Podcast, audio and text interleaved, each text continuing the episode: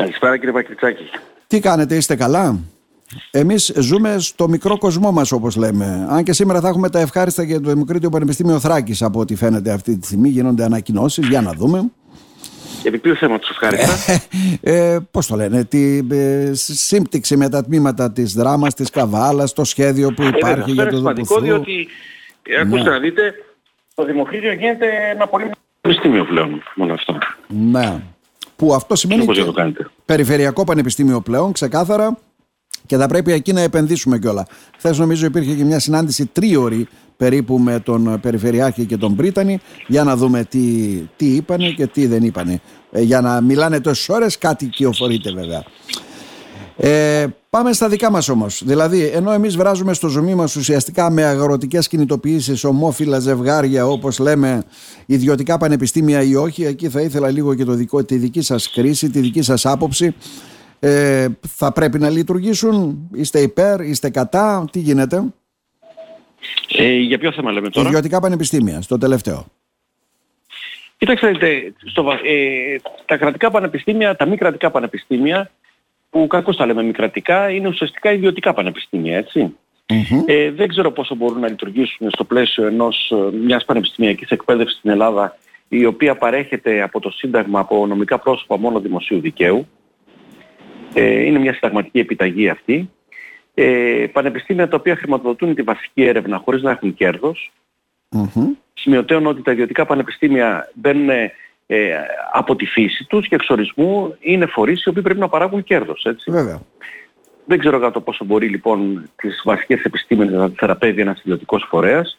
Είναι μια συζήτηση που νομίζω ότι πρέπει να εξελιχθεί στην ελληνική κοινωνία γιατί αναφυσβήτα χρειάζεται μια ενίσχυση και ενδυνάμωση για τριτοβάθμια αλλά προς Θεού μη βιαστούμε να κάνουμε κινήσεις που μπορεί να πλήξουν ανεπανόρθωτα ε, τη δομή της τριτοβάθμιας εκπαίδευσης, η οποία, ξέρετε κύριε Μπακιτζάκη, ήταν ε, ο βασικός ανελκυστήρας, ο κοινωνικός ανελκυστήρας όλες τις προηγούμενες ε, δεκαετίες ε, της κοινωνικής ζωής της χωρας Το πανεπιστήμιο ήταν αυτό το οποίο εξασφάλιζε το ταξίδι μέσω των εισοδηματικών τάξεων και την πολύ γρήγορη ε, ανάδειξη ικανών παιδιών, ανθρώπων οι οποίοι κοπιάσανε στα δημόσια πανεπιστήμια και αναδείχθηκαν ως επαγγελματίες, ως καλοί γιατροί, οικονομολόγοι, μηχανικοί. Για να κινήσουν τη μηχανή αυτή που λέμε έτσι γενικότερα. Για να κινήσουν όλη αυτή τη μηχανή της ανάπτυξης της ελληνικής οικονομίας αλλά και της ελληνικής κοινωνίας.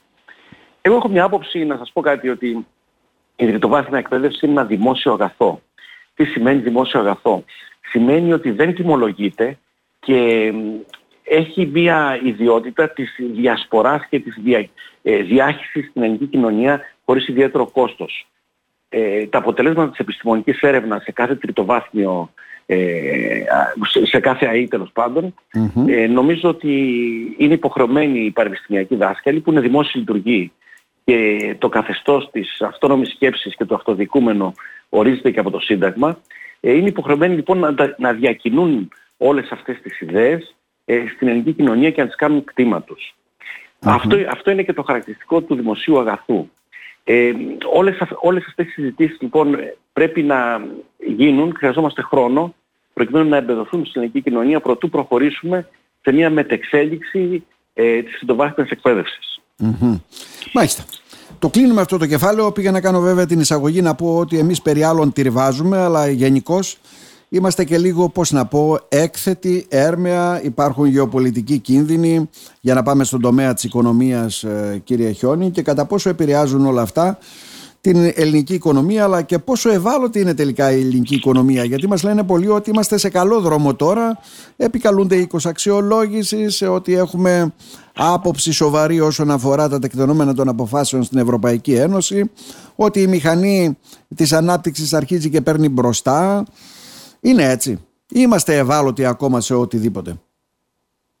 Κοιτάξτε, είμαστε σε μια φάση όπου τα συνεχή και απρόβλεπτα σοκ καθιστούν αδύνατες τις προβλέψεις. Δηλαδή να σας πω αν αυτή τη στιγμή η ελληνική οικονομία θα αναπτυχθεί το 2024 με 2,3% ή με 0% ή με 4% εγώ αδυνατό κύριε Μπακιτσάκη. Δεν Γιατί αυτή την εποχή mm. οι, οι προκλήσεις έχουν, είναι πολύ δυσκολότερες λόγω του σκοτεινού γεωπολιτικού σκηνικού το οποίο τροφοδοτεί τον κατακαιρματισμό, εξαπολύει στασιμοπληθωριστικούς ανέμους και εμποδίζει και τη διεθνή συνεργασία στο τέλος τέλος.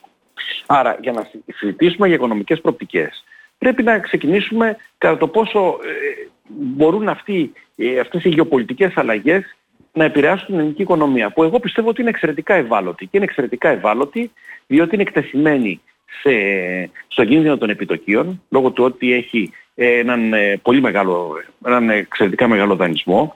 Είναι εξαιρετικά ευάλωτη διότι οι εμπορικοί της εταίροι είναι οι Ευρωπαίοι εταίροι οι οποίοι ε, υπάρχει κίνδυνος να μπουν σε ύφεση όπως η γερμανικη οικονομία. Η γερμανική οικονομία κύριε Μπακριτάκη είναι ο βασικός εμπορικός εταίρος της Ελλάδος. Οπότε αν μπει σε ύφεση η γερμανική οικονομία τότε τα πράγματα είναι δύσκολα για τις ελληνικές εξαγωγές. Όπως και το κάνετε. Ε, μια πιθανή κλιμάκωση των εντάσσεων στα πολεμικά μέτωπα ή της Ουκρανίας ή της Μέσης Ανατολής ή της Ερυθράς θάλασσας θα έχει μια μεγαλύτερη του αναμενόμενου επίπτωση στις προοπτικές ανάπτυξης της ελληνικής οικονομίας και στην επιβάρυνση, και όταν λέμε επιβάρυνση ένα πράγμα νόμο ουσιαστικά, τον πληθωρισμό έτσι και την έλλειψη ναι. πραγμάτων. Αυτό είναι ο πληθωρισμός. Ή πληθωρισμός ο πληθωρισμός, η ακρίβεια και όλα αυτά. Ναι, αυτά είναι, ε, ε όπου καταλήγουμε, εκεί καταλήγουμε. Δηλαδή και αγρότες αυτή τη στιγμή που διαμαρτύρονται ουσιαστικά είναι γιατί ουσιαστικά δεν βγαίνουν. Δηλαδή ε, πουλάς ένα προϊόν αλλά το συναντάς ε, ε, απομιζάται και από την ακρίβεια στα υγροεφόδια, στα προϊόντα τα οποία αγοράζεις και τα πουλάνε φθηνά. Εκεί καταλήγουμε τελικά. Εκεί καταλήγουμε και ξέρετε καταλήγουμε και στο κόμμα της παραγωγής γιατί έχουμε έναν πληθωρισμό κόστους όπου οι πρώτες ύλες και τα ενδιάμεσα βιομηχανικά αγαθά έχουν αρχίσει και αυτές εδώ και 1,5-2 χρόνια τέλος πάντων ε, και ανεβαίνουν, αυξάνει τη τιμή τους, αλλά και στην τελική κατανάλωση. Αυτό αποτυπώνεται, ξέρετε, και από την πρόσφατη ε, ανάλυση και μελέτη που έκανε και την έρευνα η Ευρωπαϊκή Κεντρική Τράπεζα και είναι πολύ Είμαστε η πρώτη χώρα στην Ευρώπη όπου οι καταγεγραμμένες προοπτικές των Ελλήνων πολιτών, των Ελλήνων καταναλωτών έχουν να κάνουν με μια αύξηση του, τουλάχιστον του 10% των τιμών. Δηλαδή οι Έλληνες πολίτες βλέπουν τον επόμενο χρόνο να αυξάνονται στα βασικά προϊόντα οι τιμές κατά 10%. Συνολικά, ναι. Ε, ναι, βλέπουν να μειώνεται ο πραγματικός μισθός κατά 5%. Αυτό λοιπόν δείχνει μια οικονομία η οποία είναι αρκετά ευάλωτη ε, σε όλες αυτές τις γεωπολιτικές ανακατατάξεις. Ό,τι και να πούμε οικονομικά, mm-hmm. όταν οι γεωπολιτικές κατατάξεις είναι τέτοιου μεγέθους που μπορεί να επιβαρύνουν το κόστος εξαιρετικά, το κόστος μετακίνησης, το κόστος της ενέργειας, mm-hmm. ε, το κόστος των διάμεσων βιομηχανικών υλών, ε, αντιλαμβάνεστε ότι ε, ακυρώνουν την οποιαδήποτε οικονομική συζήτηση. Αυτό αφορά μόνο τη δική μας οικονομία που δεν είναι και τόσο ισχυρή, που έχουμε τα χρέη μας, που πρέπει να έτσι και τις υποχρεώσεις μας, ε, κύριε Διονύση Χιόνι. Ή με διαφορετικό ναι, τρόπο το δέχεται η Γερμανία και όλες οι άλλες χώρες. Η κάθε μια οικονομία είναι να δούμε ποιες είναι οι ατμομηχανές της ανάπτυξης της ελληνικής οικονομίας. Ο τουρισμός, οι επενδύσεις στη στέγη, έτσι, ναι. ε, και εξαγωγές, ας πούμε. Ναι. Λοιπόν, ε, ο τουρισμός. Αντιλαμβάνεστε ότι μια συνεχιζόμενη αναταραχή ε, στη γειτονιά μας, όπως και το κάνεις, ε, δρά ανασταλτικά. Mm-hmm. Οι επενδύσεις στη στέγη και στην οικονομική δραστηριότητα μπορούν να συνεχίσουν αυτή τη στιγμή να αποτελούν την ατμομηχανή της ελληνικής οικονομίας χωρίς ε, να επικουρείται αυτή η διαδικασία από μια αύξηση της βιομηχανικής και της βιοτεχνικής παραγωγής, κύριε Μπακιτζάκη. Όχι, γιατί δεν είναι παραγωγικά; Πόσο... Ναι. Ε, πολλά από αυτά τα ναι, οποία γίνονται δεν είναι παραγωγικά. Έχει ξεκάθαρο αυτό. Ναι, πόσο, όπως... πόσο θα συνεχίσει, ας πούμε, να πιστεύουμε ότι είναι ανάπτυξη η εξαγορά ενός κτηρίου, ενός υφιστάμενου παλιού κτηρίου στα Πατήσια ή στην Κομωτινή οπουδήποτε αλλού; Πρέπει δηλαδή να δούμε ε, ότι το βασικό παραγωγικό μοντέλο της χώρας είναι τέτοιο που την κάνει εξαιρετικά ευάλωτη στις οποιασδήποτε πιθανές ε, πιθανές ε, αναταράξεις Και, και βέβαια επανέρχομαι στο θέμα του χρέους.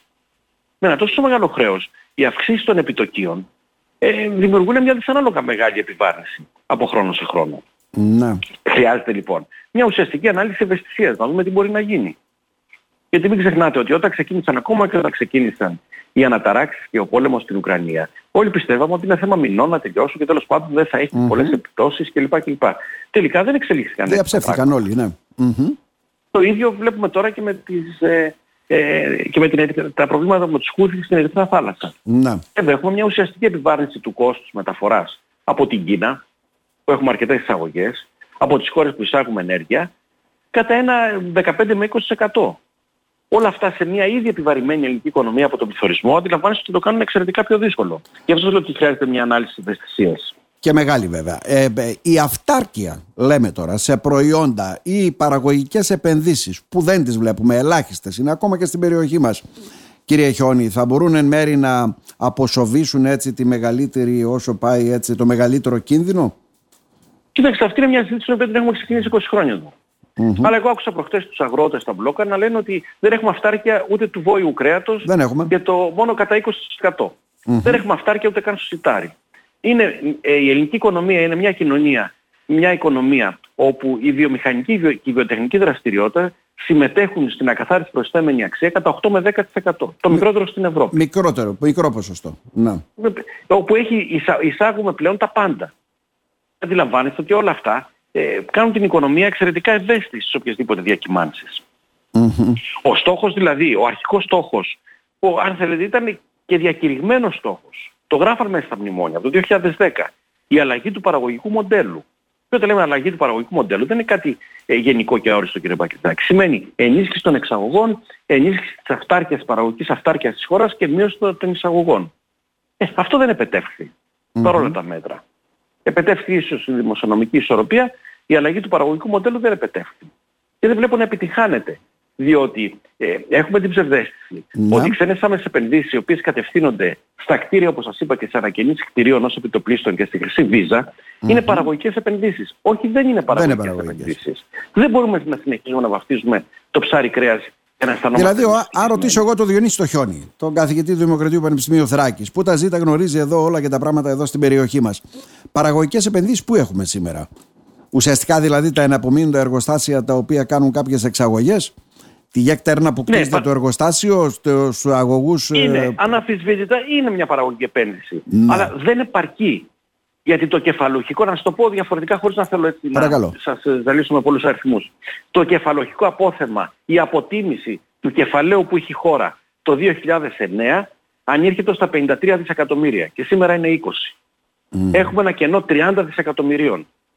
Να. Όσον αφορά στο κεφάλαιο, σε μηχανές, σε τεχνογνωσία, σε, σε χίλια δύο πράγματα. Αυτό δεν το έχουμε ανακτήσει και δεν φαίνεται ότι μπορούμε να το ανακτάμε διότι οι αποσβέσεις ναι. συνεχίζουν να είναι μεγαλύτερες από τις επενδύσεις. Μάλιστα. Άρα... Και βλέπετε τι γίνεται στη βιομηχανική περιοχή της Κομωτινής, ναι. τι γίνεται στη βιομηχανική περιοχή της Θεσσαλονίκης, στην ανύπαρκτη βιομηχανική περιοχή της Αλεξανδρούπολης και πάει λέγοντας. Ναι, και την κατάσταση τη σώζουν δηλαδή κάποιες βιομηχανίες από ό,τι κατάλαβα που έχουν μείνει, είναι εξαγωγικού δεν, χαρακτήρα. Δεν όμως. Αλλά εντάξει δεν επαρκεί αυτό. Ναι. Δεν επαρκεί. Αν θέλουμε να συζητήσουμε ε, για μια χώρα που έχει ένα, μια στερεή παραγωγική βάση και ένα παραγωγικό μοντέλο που της επιτρέπει να είναι ανταγωνιστική και να προσφέρει μια ε, στοιχειώδη επάρκεια mm-hmm. στους, ε, στους πολίτες της. Μάλιστα. Ε, Δύσκολους λοιπόν, γρίφους ε, μας βάλατε. Δύσκολους γρίφους μας βάλατε. ναι. ναι, αλλά ξέρετε, αυτά πρέπει να τα συζητάμε. Και αυτά τα οποία συζητάμε κάποια στιγμή να μετουσιώνονται σε θέματα οικονομικής πολιτικής, γιατί διαφορετικά δεν έχει νόημα. Δηλαδή να ναι. είμαστε σε μια φάση όπου αυτό θα θαυμασμού ας πούμε, ε, αυτό σημαίνει ότι σκεπάζουμε τα προβλήματα κάτω από το τραπέζι. Και αυτά τα προβλήματα δεν τα ναι. αναδεικνύω εγώ ή εσείς σε θέματα συζήτησης. Μπορεί κάποιος να τα δει στην ελληνική στατιστική αρχή. Να μπει στατιστική μέσα να δει πώς είναι οι εξαγωγές, πόσες ήταν οι εξαγωγές, πόσες ήταν οι εισαγωγές, πού πάνε οι ξένες επενδύσεις, ποια είναι η παραγωγική προσθέμενη αξία της χώρας, πόσο συμμετέχει η βιομηχανία. Αυτά είναι στοιχεία τα οποία πρέπει να συζητάμε. Ναι. Και ένα ερώτημα που αφορά και την τοπική μας έτσι πραγματικότητα. Σε λίγο θα ακούμε βέβαια σε μερικούς μήνες ουσιαστικά τα έργα που θα γίνονται στο Δήμο Κομωτινής, στους άλλους Δήμους, στην περιφέρειά μας, συνήθως κτίρια, αναπλάσεις δρόμων και ούτω καθεξής. Ε, θα έχουν αναφορά, θα φέρουμε περισσότερο τουρισμό, θα, θα, θα αξιοποιηθούν κάποια χρήματα στην περιοχή, θα δώσουν πρόσκαιρες θέσεις εργασίας. Παραγωγικές είναι όλες αυτές οι επενδύσεις. Ακούστε, αυτά ε, μπορούν να κρυθούν εκ του αποτελέσματος. Είναι παραγωγικό ότι δεν είναι. Να σας θυμίσω τι έγινε με τα προηγούμενα κουπουσού και έσπα και οτιδήποτε άλλο. Είχαν ας πούμε το θέμα του τουρισμού, πρώτη προτεραιότητα. Να. Ότι θα αυξηθεί ο τουρισμός στη Θράκη. Mm-hmm. Θα αυξηθεί ο τουρισμός, η τουριστική δαπάνη ε, στο νομό Ροδόπης. Και τις επενδύσεις οι οποίες έγιναν τα προηγούμενα χρόνια. Το ερώτημά μου είναι αυξήθηκαν; Η απάντηση είναι όχι. όχι. Άρα κάτι δεν πήγε σωστά. Mm-hmm. Γιατί όλοι λένε ότι περνάνε οι Βούλγαροι τουρίστες έξω από την Κομωτινή και δεν σταματάνε ούτε για ένα καφέ. Ναι. Όντως. Πάνε στο φανάρι και δεν δαπανούν τίποτα. Και εγώ λέω ότι αν τα δούμε εκ των υστέρων, αυτό που λέμε ex post, κάνουμε μια αξιολόγηση όλων αυτών των επενδύσεων ε, που κατευθύνονται σε συγκεκριμένους τομείς, στον τουρισμό, στη γεωργία, αύξησαν την προσθέμενη αξία στους νομούς Ροδόπης, Ξάνθη, Τράμπας, ε, Εύρου και πάει λέγοντας. Mm-hmm. Το ερώτημα είναι όχι, ότι δεν την άφησαν. Άρα ο σχεδιασμός, ίσως να μην ήταν ο σχεδιασμός που θα μπορούσε να δώσει περισσότερα πράγματα.